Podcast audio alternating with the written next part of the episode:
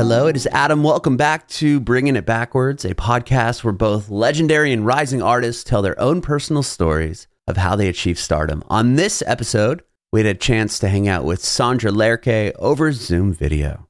Sondre was born and raised in Norway, and he talks about how he got into music. Was always very interested in listening to music, passionate about it, and asked his mom for a guitar when he was eight years old. He ended up getting a guitar and started taking lessons pretty early on.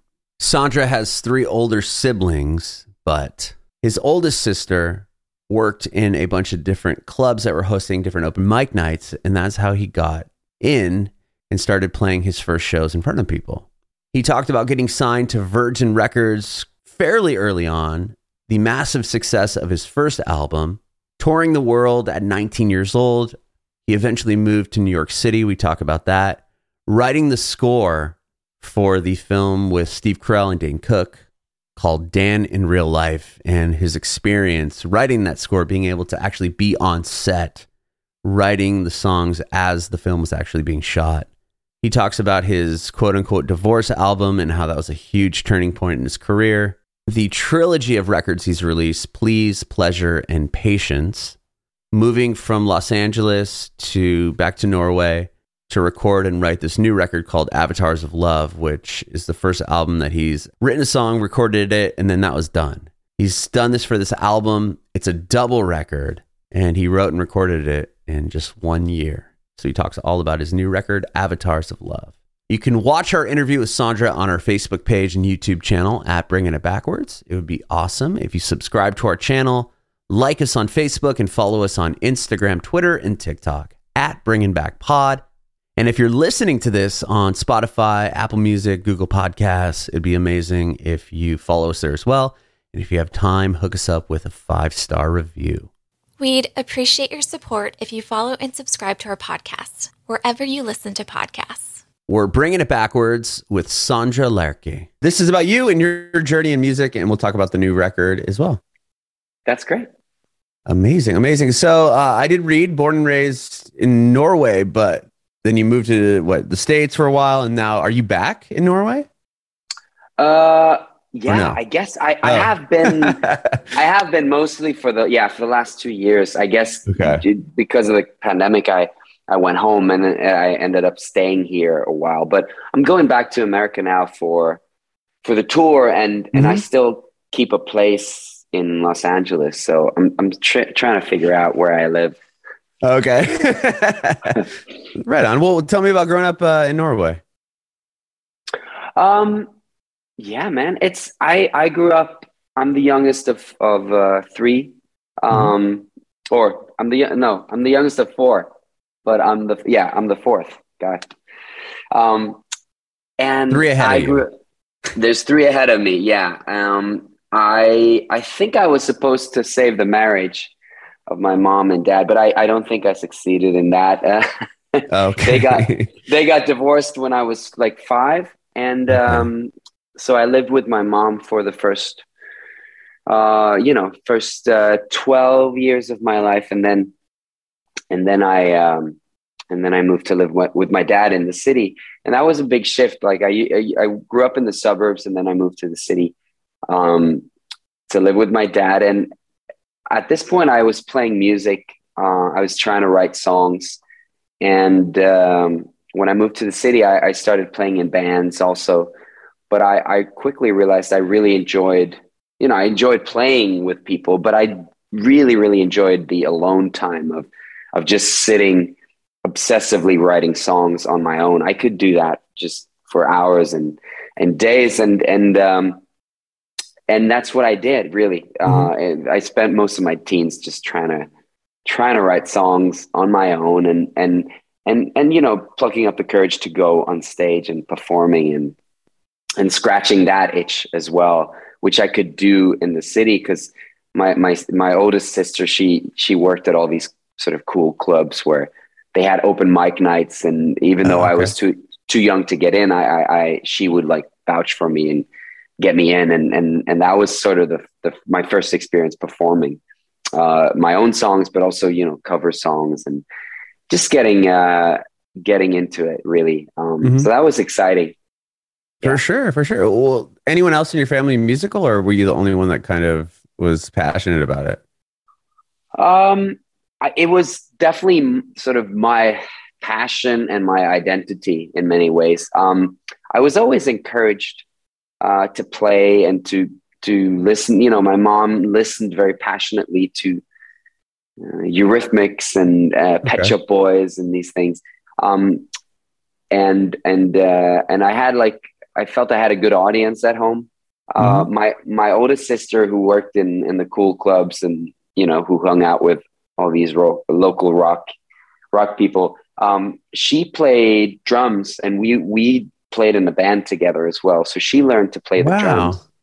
So there was definitely like she didn't pursue it as a as a career, but she there was definitely there was definitely music um, in the family. But but I always felt very uh, I felt like um, music was sort of a very private, very sort of alone alone thing that I mm-hmm. did and that I really enjoyed sort of cultivating on my own. It was my own world, sort of. Um, but I always felt very encouraged at home. That's amazing. With uh, what your two middle siblings, they didn't play any instruments at all, or were they? Or were you all kind of put into piano lessons or anything like that early on? That no, I think I think maybe they would have wanted to be pushed more in that direction. I I I, I remember like just one day coming home from school and, and, and saying to my mom, I, I want to learn to play the guitar. I, I need to, cause at that point I was all, already music was my, my main hobby. It was the, you know, just listening to music, watching MTV, mm-hmm. you know, reading books about music, everything uh, about it was exciting to me. And, and so the natural next step was to, to try to learn an instrument. And I said to my mom, I, I want to play the guitar. And she said, okay uh, I gotta let's see if we can if you can if we can afford a, a, a, guitar and and sign you up for for lessons really. And and I I didn't take to these lessons really easily. I I wasn't a natural on the instrument. Um, I I didn't really uh, enjoy music theory. Um, I never really took to it or even learned it. Um, and I started like classical guitar and that was you know I, that's not what i was interested in. So it took me a while to really become comfortable with with the guitar. I, I felt a lot of resistance um, within me because i i've never really felt like a like an instrumentalist in a sense. I've i've never i've never wanted to play the guitar except for needing i needed an instrument to compose and i needed needed sure. to I needed it just as a vehicle to write songs, but I never really felt any ambition when it came to like playing. Yeah, like a shredder yeah, or like no, yeah, no. those intricate. Yeah, uh, for sure. I, never, I, totally understand. I never did that, and mm-hmm. and so I just wanted to find you know a way to learn the chords that I liked and and learn to play songs really, so that I could learn how to write my own songs. Mm-hmm with that, like what year were you or how old were you when you came home and asked your mom about the guitar? Um, I think I was eight years old. Um, wow. This, yeah, I was born in 82. So this probably around, yeah, like in the, like 90, 91. I think I, I, uh, I think we, we were handed out like brochures at school from like the, the sort of, uh, com- communal guitar or, or music, uh, lesson, mm-hmm. Thing that you have there, which is pretty cool. And um, and you just you know I just set you know I crossed off guitar and I thought that was it. But yeah, I was I was not a I, I was not a great student, um, so to speak. But I'm I'm really glad I did it, and I did I did have a, a guitar teacher who who pushed me and who who saw that classical guitar was not for me. He said, "Okay, I'll teach you to play the bossa nova." Because he was half Brazilian and he, oh, wow. he, he, he, he recognized that I was more interested in, you know, pop music and melodic music and um, songs. And he said, okay, I'll, I'll try to meet you halfway. I'll teach you pop, pop music from Brazil. And, and that was a, a great um, entry point for me. I, that's been a part of my life ever since, you know, mm-hmm. Brazilian music and, and the love for, for that kind of harmony and that kind of songwriting. So, so that was, you know, I, I think I have him to thank for that. Was that something that you had been introduced to prior to that, or was it like, okay, I'm going to teach you this type of music, and now you're like, okay, now I got to go figure out what this is, or what like who to listen to to kind of understand what I'm creating at this point.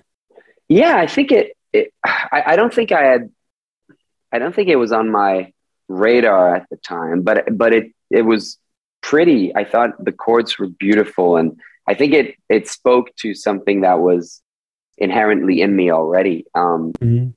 A love for a certain kind of chords and progression, and um, but I think I, I I I grew to love jazz through mm-hmm. learning bossa nova, you know, and through learning Brazilian music, and then I, I went on to to become really fond of a lot of old jazz um, songwriters um, from a really early age because I, I to me that sounded like the kind of pop music I wanted to make. And so most of my my sort of pop music that I make has since been informed by by jazz and by that kind of harmony and, and Brazilian music. So I think I don't know. I think he just hit he just hit the jackpot in a way by by turning mm-hmm. me onto it, and then I would go and explore it myself.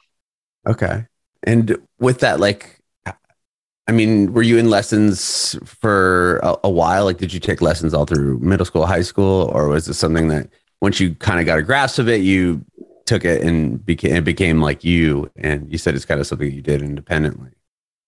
Yeah, I think I I uh, I think I took lessons for like maybe four, maybe five years, wow. and Im- okay. immediately after I sort of got the hang of it, and I I think the moment I started to actually dare to sing, because my, my mm-hmm. mom would always encourage me to sing, I would write these little like chord progressions and I would hear the melody inside of me. But my mom would always be listening and, and she would say, Well, I I want to hear what you the melody that you're hearing, but if in order to share that you have to you have to sing.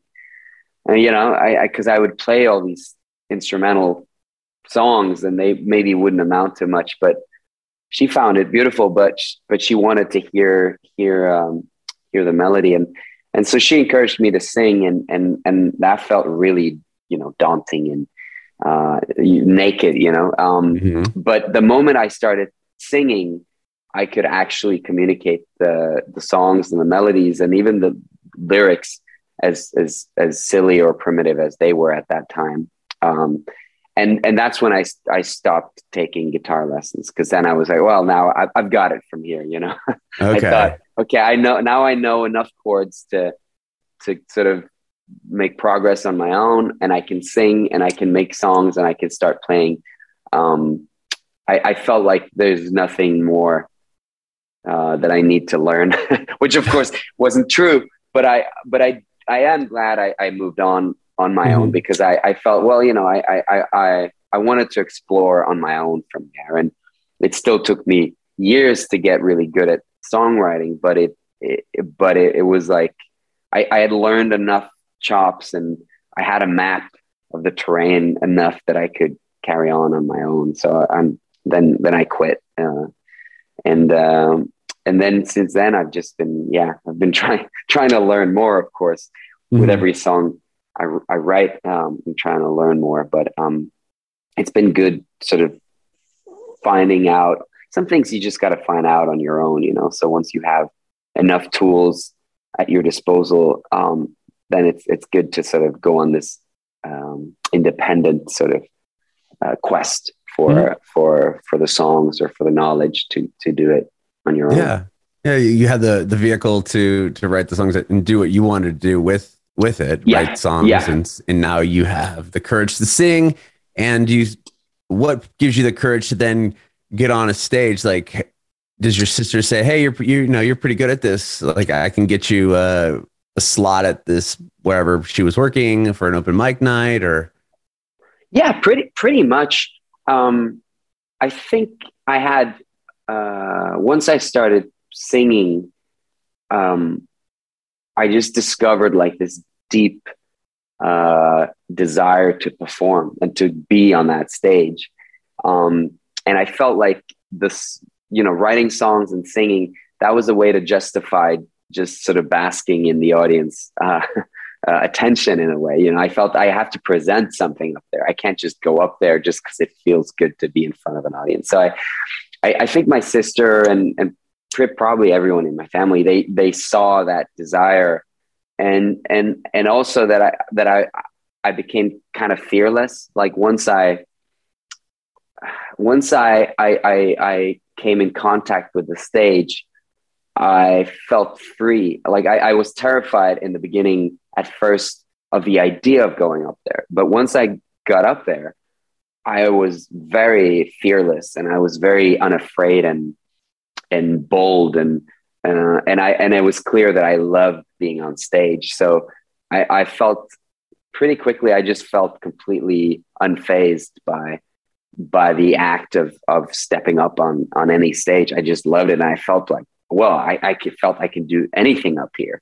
Mm-hmm. Uh, you know, life off stage that that's frightening, but being on stage that was suddenly I realized that was a whole for me. It just I don't know why, but it just felt like a completely free. Um, I, I yeah, I felt very in, uninhibited and free mm-hmm. and and uh, inspired whenever I was up there. I, I felt like there were different rules for me on stage.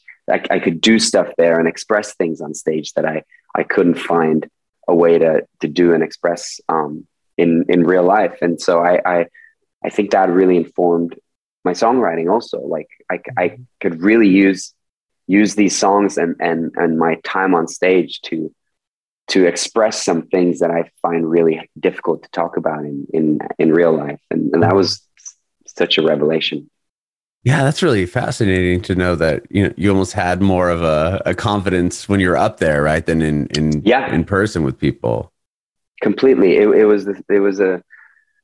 I think it was very because I, I always felt kind of kind of I don't know kind of shy. Like I I felt I had like certain uh, platforms or certain settings where I I I, I um, thrive, but I was not like I was not a very like um and I and I enjoyed, you know, I enjoyed some sometimes being funny in class or saying funny things. So it, it was obvious that I I enjoyed an audience and I enjoyed creating a reaction in people, but I I wasn't very you know tough for I didn't play any sports. I didn't do any mm-hmm. of those those things. So so I felt like a pretty you know sensitive, shy kid in, in many ways. I don't know if uh, that always came across because I, I, I, I, I, wasn't, I, I had friends and I, you know, I, I, mm-hmm. had like a, a, platform, but, but once I found the stage and, and once I found music, I, I, I felt, uh, I felt like, oh, well, that's where I, that's where sure. I'm thriving. You know, that's mm-hmm. where I need to be yeah that's it's interesting because i mean personally i'm a really introverted person and if you put me in a crowd right. of people or around people i'm just like oh like i don't know how to like, right. like handle myself uh, but right. i've done radio and I, I, was on the radio for you know upwards to 17 years and i do this and i can talk to people like this uh, i feel like m- me personally i'm wondering if, if you have a similar uh, situation where like i know i can be open with people and, and chatty and, and extroverted because I kind of know, I feel like, like I know it's to expect, so to speak. Like I know what I'm doing because I've done it for a while. Like, do you feel like because you are going to go on a stage and it's like all eyes on you, but you're like, okay, I got this set list. I've kind of planned out my my moves. Like, do you feel like that kind of helped with your confidence level as far as like being in a situation where now you're around all these people and it's like, okay, you don't really know what's going to come at you. Like that's how I feel. I don't know if, if right. you had a similar feeling. Yeah, I guess in some ways, but but I really thrived on not really planning too much. I, okay. that was maybe what surprised me because I, I I felt in real life I really tried to uh, I wanted to maybe control uh, you know how people saw me or you wanted to control uh, things that can't be controlled. But on stage, I, I, I, I found very quickly that I, I thrived on improvise, say, you know, improvisation. Mm-hmm. I thrived on sort of, on just um, responding, uh, almost, you know, like, uh, yeah, like, uh, like improv. You know, I felt, um, uh, I never felt at a loss for like something to say or do. Um, and I know a lot of people who, who are really good at playing music. They they hate that part of, of going on stage because right. they they don't know what to say or where to put their hands. But I, I felt the opposite immediately when I was on stage. I felt I felt like things just came to me, and I would sometimes forget to play the actual song because I really enjoyed the interaction with with the crowd so mm-hmm. much, and I, I, and I certainly uh, enjoyed the attention. So it was like entering this zone where where where that it just the things that could get awkward and strange for me in, in, in real life or interactions or you know I, I was never it was not easy for me to approach uh, a, maybe a girl that I, I w- had a crush on or stuff mm-hmm. like that but I, but on but on stage I felt like I got superpowers and I could I could I could sort of seduce the audience in a way that I could never seduce a, a, a girl in real right, life right, as, yeah. as a kid or as a teenager. So mm-hmm. I, I I found like these things. It felt like superpowers in a way, even yeah. if, you know just a small room and an open mm-hmm. mic, and I was you know 13, 14, 15 years old. Um, I'm sure I was presenting a lot of stuff that was you know not necessarily very good. Um, yet, but it, it, I but it was clear, I think, to everyone that like, whoa, you know, this guy has at least he's got some balls to just stand right, there and like right. make it look like he actually, you know, deserves to be up on on the stage. You know, that was mm-hmm. a, a rush. Sure, which is a thing in itself. Because if you get up there and you're like timid and you don't really know what you're doing, then people are kind of like, "What's up? What's up with this person?" Like, yeah. If you yeah. bring a personality up there and you're kind of big in, in the sense of like, okay, you're you're being, you know, quick and witty and you're playing and it's just like it pull, kind of you're probably building off the audience and they're seeing their reactions and you're like okay this is working. Yeah. kind of it's almost like it's boosting your confidence as you as you kind of move totally forward. totally yeah totally. like that. Um, yeah. what would you say like uh, okay so you get comfortable on stage you're writing songs you you get to play these shows your sister's hooking you up with some gigs and stuff. Like what is the next like you know milestone? I know you you got signed pretty early on not early, early on, but I mean, you signed a deal with a major label on yeah. for your first record. But like prior to that and that whole situation, like what led up to that? Um, yeah, I think I, I got really lucky because one of these um, open mic gigs at my one of the clubs my sister worked at, um, there was like a, I think word just got around. Oh, there's this kid, uh, you know, and I grew up in a small town, so you know, like 250,000 people live here. Um, so word gets around in the music scene pretty quickly. There's this this kid, and it was enough that a, this local producer, who I really I knew very well who he was, HP Gundersen mm-hmm. is his name. He invited me to his studio, and he hadn't even seen the show, but he had heard talk, and he said, "Hey, you know, come up, come up to the studio, and you want to play me some songs." And wow. and I knew very well who he was. He, you know, he was a really cool, or you know, still is really cool producer, songwriter, musician. Really, really beautiful artistic soul. Like, and and um, and uh, I I just walked up there, and he said, you know, I was really nervous and timid, and then when he asked me to play, I just looked him in the eye and I played this, you know, mediocre song that I had written, you know but mm-hmm. he he just he he and I think he really just liked that energy of like switching from you know that that sort of more timid normal teenage vibe and then but when you're playing the music it's it's serious and you're it's full commitment right um, because I think I think he's he's told me like it wasn't the song itself. The song itself wasn't that good, but it was there was something there, and and so we he immediately just um, let me come by the studio whenever whenever there was uh, nothing going on there I, I got comfortable in the studio. I could play him my new songs.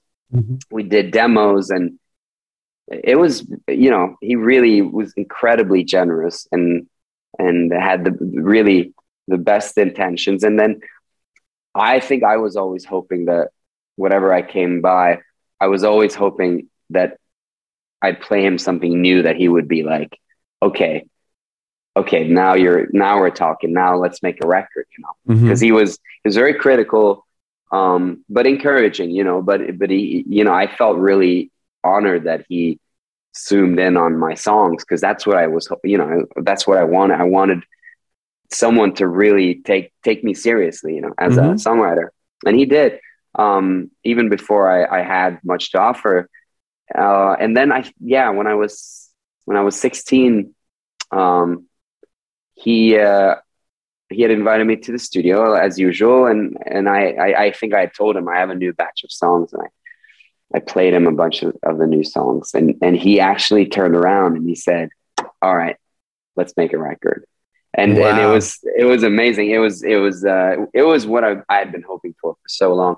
Mm-hmm. I felt, of course, you know, I was 16, but I felt like I was running out of time. I was so ready, you know?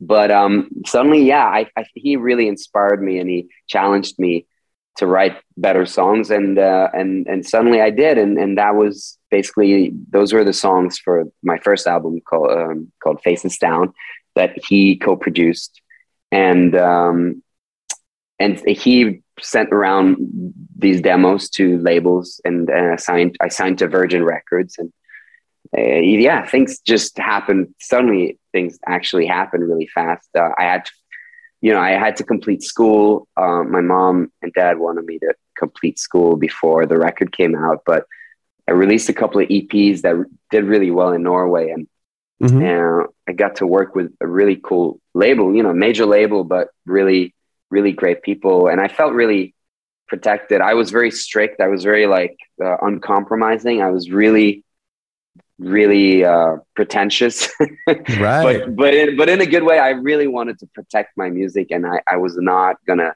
be anyone's uh, you know teenage puppy and you just do whatever. I wanted to really make a record that I was proud of, and I and I did, and and and suddenly I was you know touring the world, and and it was released in a lot of other you know in, in Europe and Asia and America eventually the year after and I found myself touring in America and that was something I never imagined would happen. America seemed so far away, but that record did pretty well in America and I mm-hmm. and yeah, my you know in in just a couple of years things my life changed a, a, a great deal, you know, and from from uh, I think the album came out when I was 18 and then by the time I was 19 I was I was spending most of my time touring in America and um and eventually I, I, moved to New York. So it was this, it was really wild, explosive time, but it somehow just felt natural to me because it mm-hmm. was like, yeah, like this this is this is what I was. This had to happen. Uh, you know, right? Somehow. That's what you were working for. for yeah, sure. exactly. But wow. I, I did feel really uh, privileged because I, I, I I did work with a lot of really good people, both on the creative side. Um, obviously, my my producer and um, and the musicians that I was sur- surrounding myself with gave me a lot of, you know, like a footing that felt secure. And um, yeah, I, I got I got pretty lucky. Uh, I worked with good people on the label side as well, and and there was still you know a lot of money in in the in the sort of major label system at the time. So I yeah. just I just got in right before the bottom fell out of that, and and uh, at least I had a couple of years where with like tour support and and uh, we made music videos and you know like uh, yeah you get to do I, all the the rock story type things. Yeah exactly exactly. And then and then you know uh, when i got to like my even maybe my second or third album by that time you know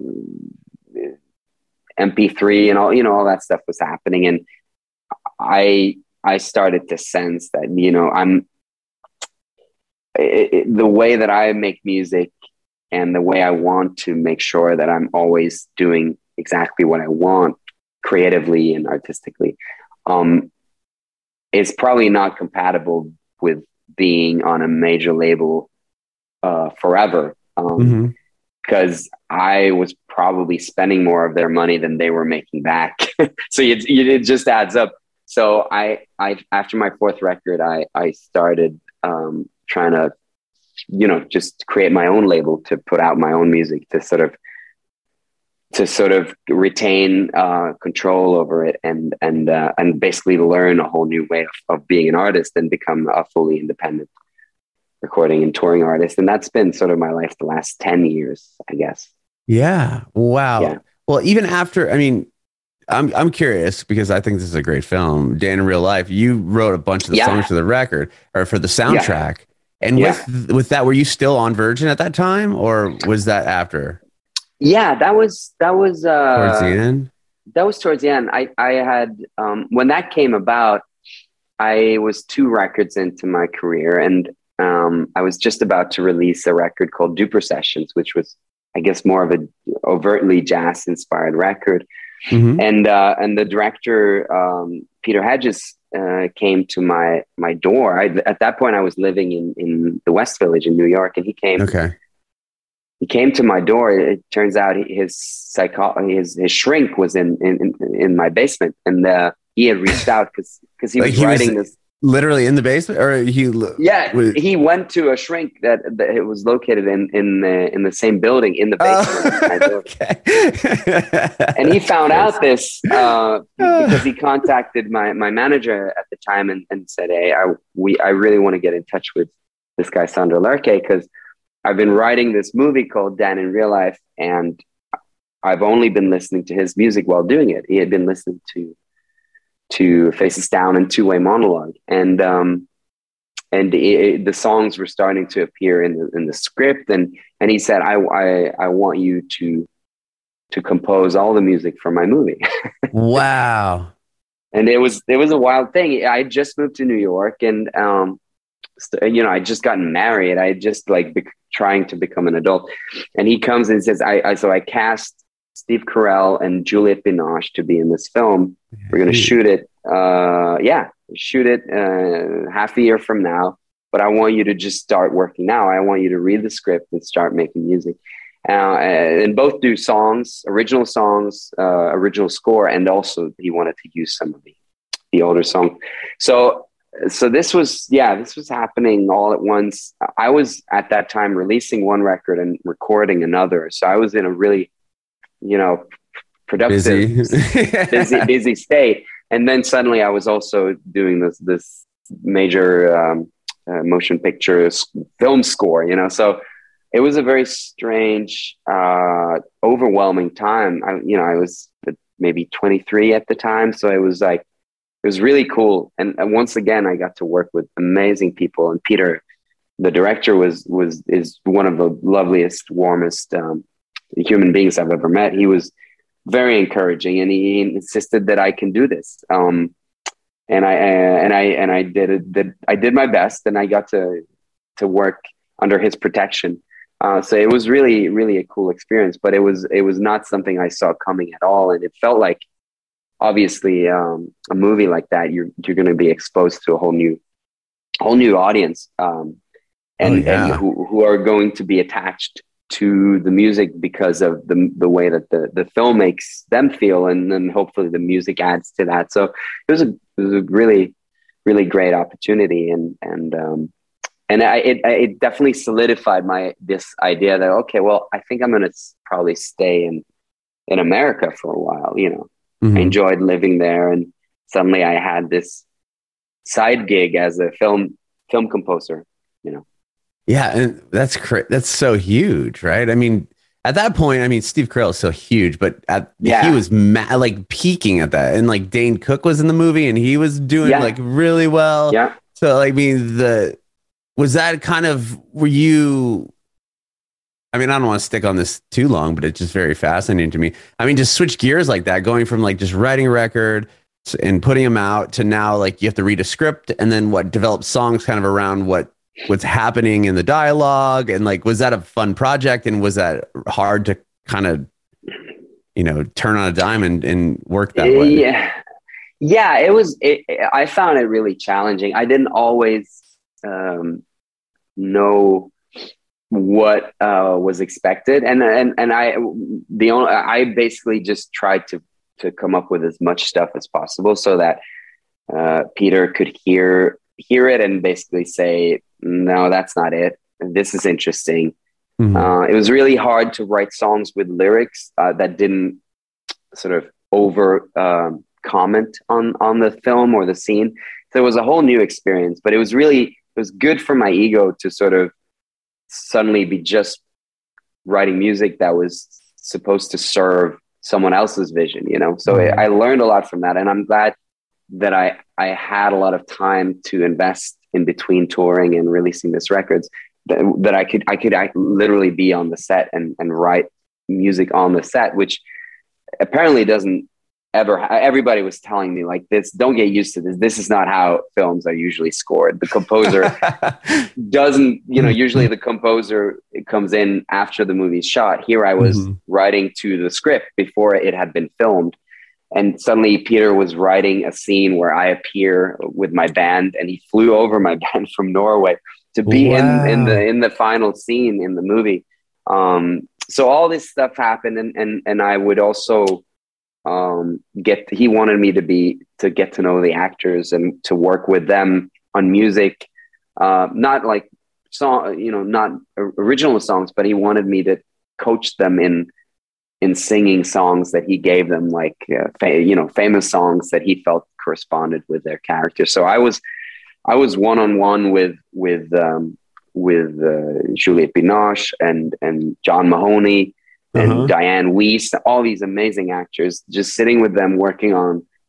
Uh, so I was sort of a music coach all of a sudden, and then that was I. I don't know that I necessarily knew what to do with that role because I I felt overwhelmed. Um, but it was fun nevertheless, and it did inspire me. I, I was also, you know, uh, Steve Carell didn't really have um, time to, to learn to play the guitar. He was going to, but he, he didn't have time. He was filming The Office. He was filming Evan Almighty. You know, it was crazy. Yeah, he's he had like a million things going on at that point. He was all over the place. Um, and The Office just happened to be my favorite show. So I was, wow. I was, I was amazed that I was, you know, texting my brother at home saying like, well, today I'm actually, I'm working with Steve Carell because I'm, I'm going to be the guy playing the guitar. He's going to pretend to play the guitar we're going to have eye contact. They're going to shoot him, and he's going to ma- basically match my. We're going to match each other's movements, and he's wow. going to sing.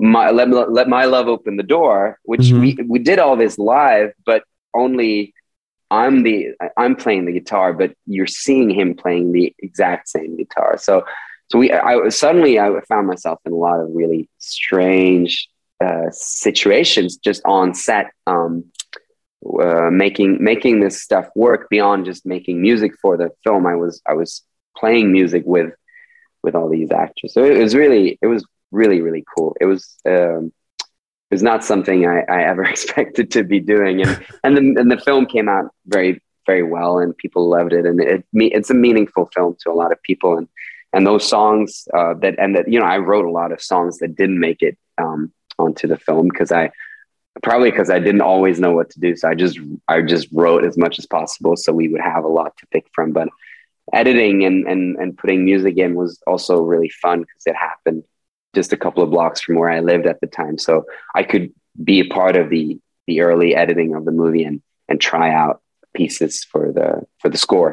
So that really helped me a great deal as well because it, it would have been hard for me, I think, at that point to to score something like uh, without trial and error, you know? Right, so right. It was, it was cool. Yeah. That's amazing that you had that opportunity to really be on set instead of them being like, you know, him coming to you and saying, I love what you're doing. I love these records. I want you to fit, score this film. And here it is. Good luck. Yeah, right? exactly. exactly.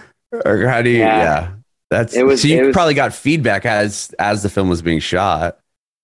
Yeah, absolutely. As it was being shot and as we were editing it. And uh and, and you know, thankfully I think for me, uh, Peter wanted a, a, really, a really sort of naked, handmade feel to everything. Mm-hmm. So he was really resistant to use strings or to use anything that reminded him of of a, a, a normal sort of Hollywood score, and and that made it actually easy for me to record a lot of it at home. You know, I could I, I recorded it, and you could hear the radiator in my room uh, wow. in some of it. So it's a really it's a really unusual score for for a relatively big uh, Touchstone Pictures Walt Disney production. But yeah, we did that uh, because he wanted it that way, and, and he wanted things to sound a little sloppy and human, you know, as he put it. And then and then we finished it off in the studio with with some some strings and some some other instrumentation and and you know the song that that I do with um,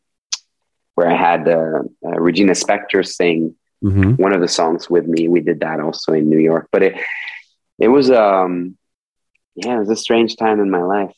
That's so cool though. So cool.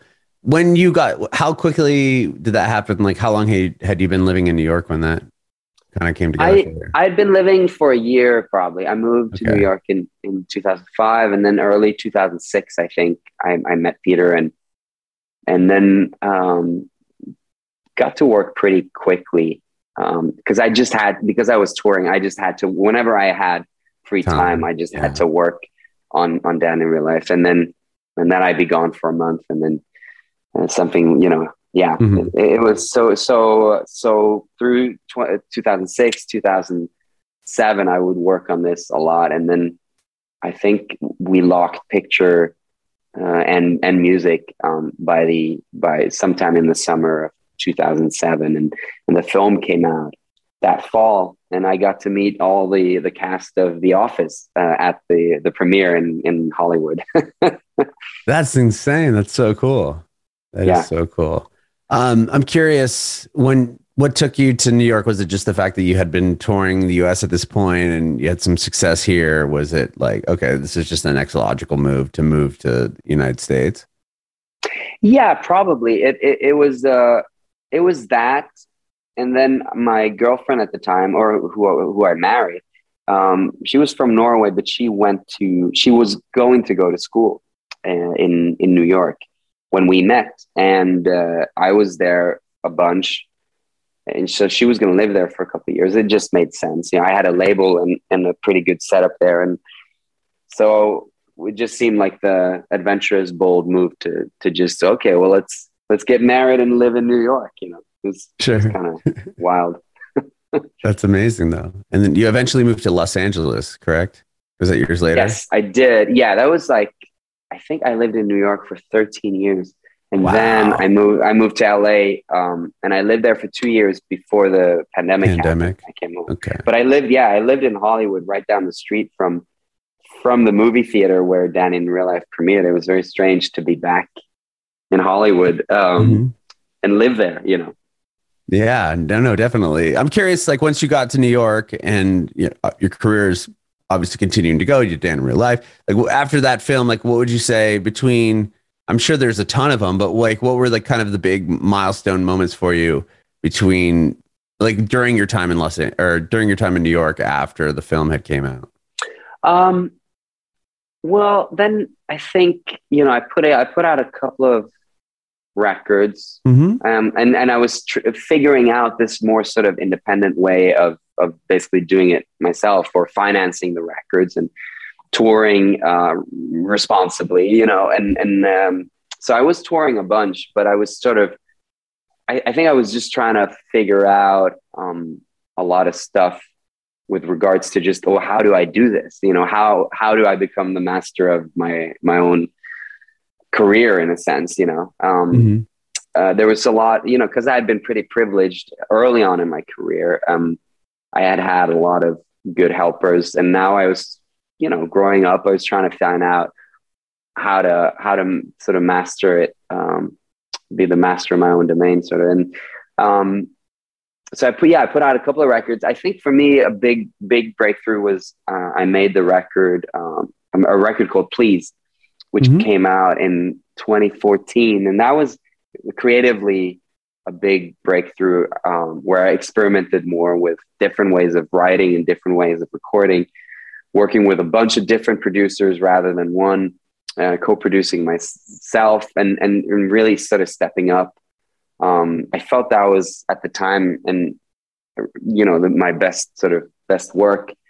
Um, and uh, and I, I'm still very proud of that record, and I feel that record was very liberating to me. You know, it was it was uh, it was it was, it was important uh, work and and and I think energizing also for a lot of my audience, you know, because it was it definitely had a new energy and a, and a much bolder palette. Um, so I think it, it energized and and maybe even reached some new people. Um, mm. I've I've done a lot of different stuff. So so you you you win you you gain some audience and you lose some by right. by changing and by evolving, and that's fine. But uh, but I felt that record was was energizing in a lot of ways. And you're going through a lot personally there. I mean, from what I've read, Yeah. you call it like your divorce record, right? I mean, I don't, Yeah. I don't want to get too far into that, but like, that's interesting. No, that you, no. say that you kind of put out your best piece of work at that moment. Yeah, I think uh, yeah, I think uh, you know it was definitely labeled the divorce album, and and it, and I think it took people by surprise in the sense that it was not like a, um, it was not la, like a oh, sort of bitter, whiny, whiny divorce record. It was it was Right. a lot of things, but it was really um, it had a lot of energy and a lot of lust for life, and also a lot of empathy. I, I really uh, wanted to try to write from any possible perspective and to try to understand what was happening in my own life and and why my life as I knew it was dissolving, but also what uh, what what new uh, what new uh, experiences and, and new life could come from that. So I think it was there was a matura- you know maturation happening that was Mhm. really really good for me ultimately and and um, and I, I feel that the record is a manifestation of that sort of strength and and that and and and you know the willingness to be vulnerable and, and to uh, understand that uh, this is not something that's happening to you, but it, it's it's uh, it's rather uh, an opportunity for uh, for new perspectives and to move on with with uh, with love and and uh, empathy, really. So I I Mhm. feel that record, you know, was a turning point in in, in that sense. You know. Mm-hmm, hmm I mean, I, I would think that, like, yeah, you'd have a lot of emotions into that record, a lot of stuff to. If you were going through a whole lot, and then it's like, okay, was it like a release? Like, okay, I got to get all this out. I can get all this out, and then once it was out, is that you know, how, how was that part of? I mean, maybe some of that feeling. I don't know. Yeah, I, well, I felt really, just really energized, and I felt more sort of. Uh, I wanted to suddenly. I wanted to start moving more on stage. I wanted to sort of free myself from the guitar, so I could dance. I could move. So it was also sort of about inhabiting your body more um, in in the music and on stage. So I really started to challenging. uh, I, I started to challenge myself more uh, with what I do on stage and think more conceptual about the the sort of visual representation of the music, the videos. I started getting much more involved and and have much more in- initiative with regards to just every everything. Um, so I felt like that's when I really grew into the, the kind of really uh, independent auteur uh, in in music, and that I I think I always wanted to be. Um, yeah, it just took a little bit of life happening for it Mhm. to happen. You know? Yeah. And with your next, your, the the next record after that, Pleasure, was is the latest record, I guess, compared to the new one that's coming out, right? So that that's the gap, right? You or did you Well, have something in between then? Yeah, there's uh, there's pleasure from 2017, and then there's patience also. So there was almost like a bit of a trilogy. Oh, sure, sure, sure. Okay, sorry, yeah, I got confused pleasure there. and patience. Pleasure No, and patience. Yeah. It's a lot of records, and and there's a lot of a lot of peace in in that little trilogy. But So- yeah, I did the last album I did was Patience in 2020, right? yeah, so you know, right. please, pre- in the please, pleasure, patience was kind of the trilogy of the record. And were you writing in that sense, or did it just kind of happen that way? It kind of happened. Okay. I was feeling, yeah, I was just feeling really inspired, really, and I was touring a lot.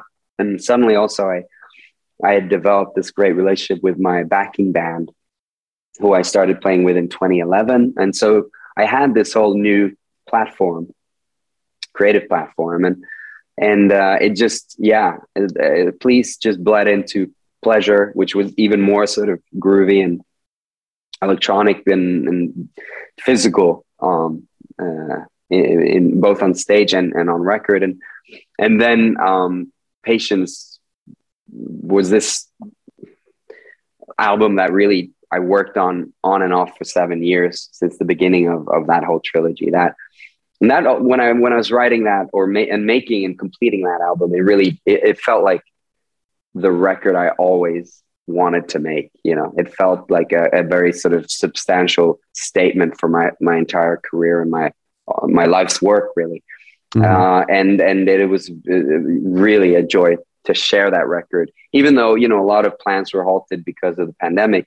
Um, it it felt really meaning, meaningful to share a record called Patience in that strange time and for it to sort of correspond i felt that it corresponded with some of what people were needing and what people were feeling and people were going through so it, it was sort of a strange uh, uh, timing wise it was sort of sort of i don't know I'm not lucky but it, it right. felt like it was meaningful somehow that the record did actually come out in that time and then I thought, well, now I'm not going to put out a record for a long time because I, I made this big statement. And then, and then basically the last year and a half, I, I spent in Norway touring a lot solo whenever I could, um, because, you know, socially distanced, of course, and right. just trying to hustle and find, find ways of still doing what I do, even though we're not allowed to do it, you know, and, and, um, and that actually proved really fruitful. I, I think I, in the same way that I, I always thrived on improvising on stage, I, I found I really actually thrived on improvisation in just in my career and with with the uh, the constantly changing landscape of, of touring during the last two years and and then I just also parallel to that um, started writing all these really dense lyrical uh, new songs that that that I felt in a way now I felt I was suddenly making the record I never thought I'd be able to make, and that and that's what's become this double album, uh, mm-hmm. Avatar yeah. Love. I'm so curious. that it surprised me as much as anyone.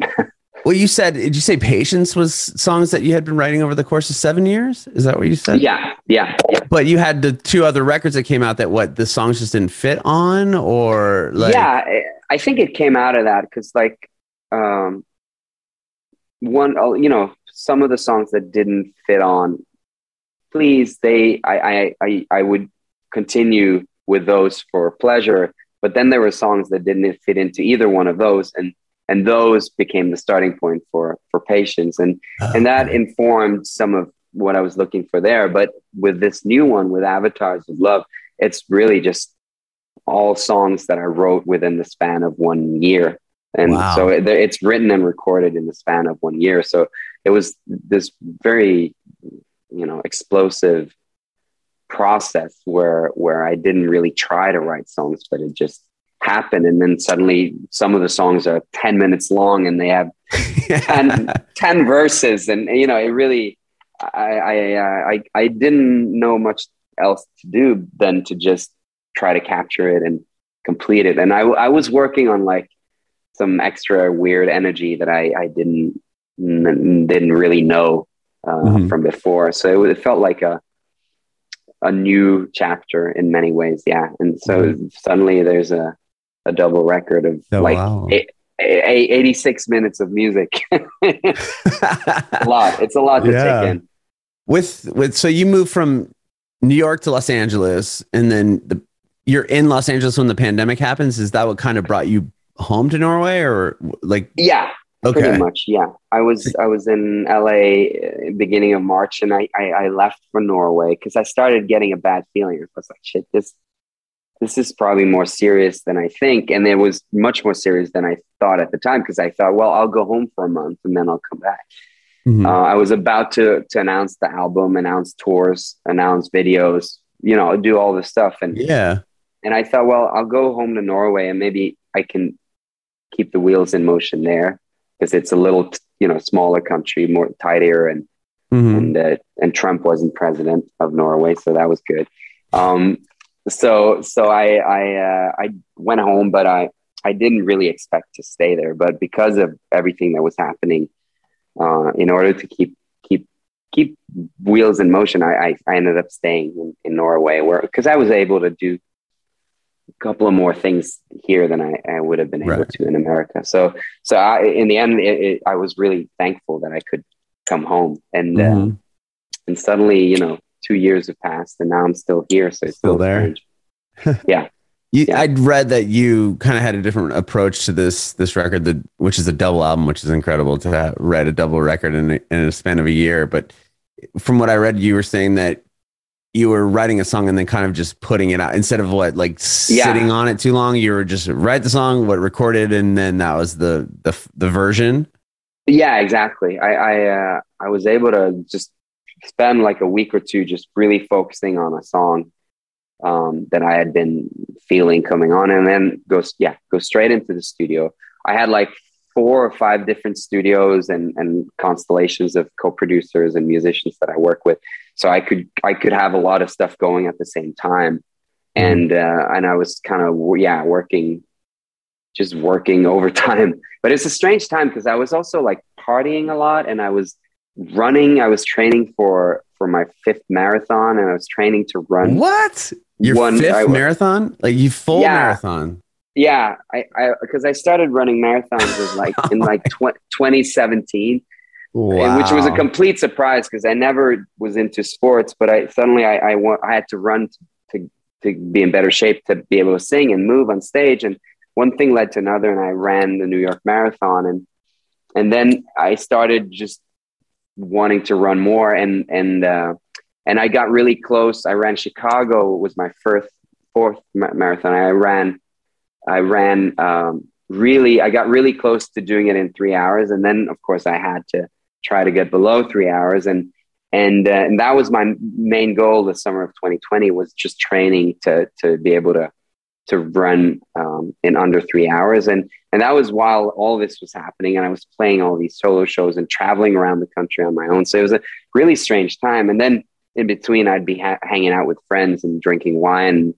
And then that's also when I had the idea to start like a, uh, like a, this natural wine brand. So I did that and I wrote children's books. It was very strange. I, I just oh started so busy. Much, I started busy. so many weird things that I, that made sense to me and that still make sense and and but I, I, I had a lot of energy and a lot of like I wanted a lot of stuff I wanted to get get going and get get out into the world and and I'm glad I'm glad for it but I, I am trying now to to be you know to to, to not uh, burn out completely because it, it's been it's been pretty intense the last oh I can't even imagine just the record and training mer- for marathons alone sounds like way too much. And then, you know, you said you started a wine company and you're writing children's yeah. books as well. Oh my goodness. Yeah, we just we just launched actually two of the two of the the bottles in in in America as well. It's called Potos. It's uh it's organic biodynamic uh, wine. One is like a cava, a, sparkling delicious wine and another is a, a rosé um, uh, from from Spain, from Catalonia, and uh, now I'm working on some Italian wines in the same brand. That's hopefully wow. we're going to be able to share uh, later this year. But uh, it's been really really cool um, to to be able to branch out into to winemaking. it's it's very I didn't see that coming either, but I, I do enjoy wine, but I'm not a I'm not a, a specialist, but it's I've always enjoyed wine rather than beer and you know spirits. So I I'm learning a lot and just trying to create a really cool, cool experience and a cool brand for, mm-hmm. for really good products, you know. That is awesome. Is that why you're doing so many wineries on this tour coming out? um, I, I, guess. I actually I didn't think of that, but it's. I think you're yeah, putting city, five city wineries. One of them is here in Nashville, wineries. and I'm going to that because that's that's where I'm okay, at good. now. I know you're playing San Diego, sure. which is a bar, yeah, the soda bar, but I don't know if they. It's kind of a it's more of a rock club, so I don't know if they sell wine there. Maybe they. I gotta make I gotta make sure that they have uh, have my wines at these all these city wineries. That's what I mean. Yeah, tour. yeah, that's true. Okay. Yeah, that's funny. It wasn't even a correlation; it just happened to happen that way. Yeah, I guess um, there, there. Yeah, I haven't actually thought of that, but it, it, it, now that you mention it, it's a, it's a no brainer. But yeah, they, they have a lot of cool venues around, and uh, and they're uh, yeah, they're pretty artist friendly. So it, it made sure. sense to do a couple of couple of those. That's awesome. Yeah, I did see the last show on your tour is in Nashville. So yeah, we'll end of tour. That's, That's fantastic. That's amazing. So cool. And I, like I said, I love the songs that you put out so far on this new record. Uh, the 10 minute version, which you cut into, I think about seven and a half, eight minutes for the music video. The fact that you have the art is like hand drawn, you know, dancing and that had to be a whole production in itself just putting together 10 minutes of like animated well, footage yeah that's why like cj wallace is the director who animated and directed the, the video for avatars of love and and he was asking me. I sent him the song, and of course, the deadline was was you know way too soon. Uh, but he was a good sport, and he he said, "But you know, do you think is are you okay with can we fade at some point? You know, because mm-hmm. it's ten minutes long, but you, st- you the song the vocals are over after seven minutes. Seven are you okay with, if if if I can fade it there? It just is means I have um, it takes me three weeks less yeah, to make three minutes left, like a full yeah. song left less yeah. to do.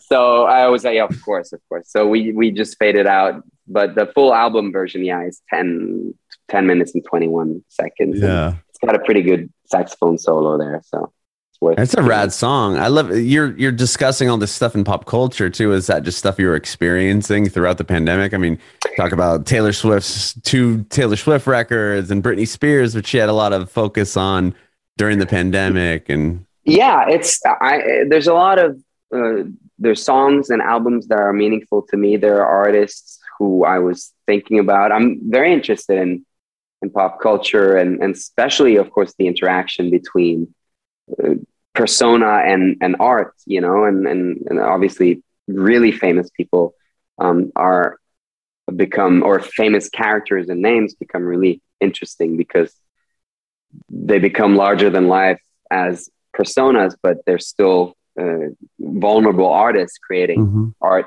from from a very personal perspective and taylor swift is very interesting and obviously very talented um, and I, I've I had I've had a great affinity for for Britney Spears and been following her sort of emancipation.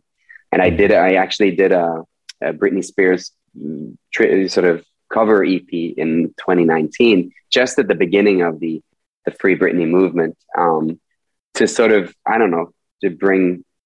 I don't. There was it just felt meaningful to sort of bring that into focus. And so I've been I was happy to to, to follow that case. Um, I didn't know that. You uh, what's the what's the EP called? That's all Britney. It's just called it's called Britney. I, really? There's one song. Yeah, there's a, an original song that, I wrote, uh, inspired sort of by her her struggles and her her um, her her battle, and and then uh, there's three different collaborations that I did on Britney Spears songs. So I did that right before the Patience album came out. Oh wow! I need to find this thing on the internet because I didn't. Yeah, I, I saw cool. you had a covers like I, I was listening to some of your covers like you did "Wrecking Ball" by Miley Cyrus and stuff. I love yeah. your song choices because like I'm a, such a sucker for female pop stars. Like their music, I love it. Oh wow! I did find it every time. Okay, cool, amazing. Yeah.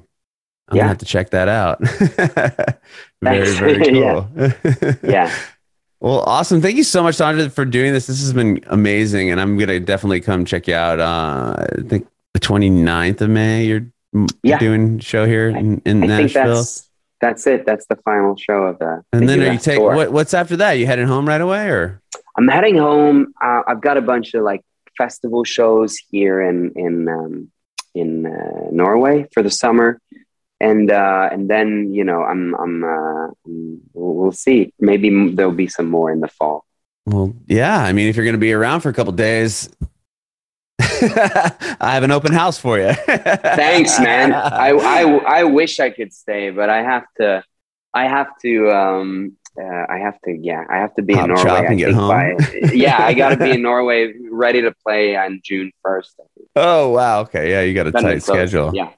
Yeah. Well, I can't wait to see you, man. Um, and I appreciate you doing this interview. Thank you so oh, much. Thank you. I have one more quick question. I want to know if you have any advice for aspiring artists.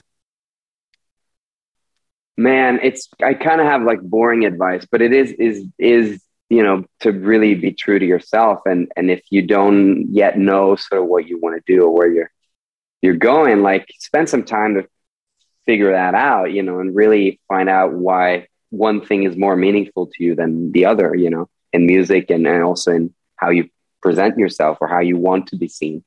Um, because it's, I think it, it's so easy for people to take advantage of, of you if you don't know what you want to do, who you are, and, and what is the substance that really gets you going. And I think that's really important to not be, oh, I'm fine with that. I'm fine with that. If, if you're fine with all too many things, um, then I don't know that you should be an artist. You know, I, I think you need to to really really know yourself. And and i think songwriting is about seeing through yourself you know and really um, sort of uh, yeah understanding who you are. And and then i think that that makes for really compelling artists so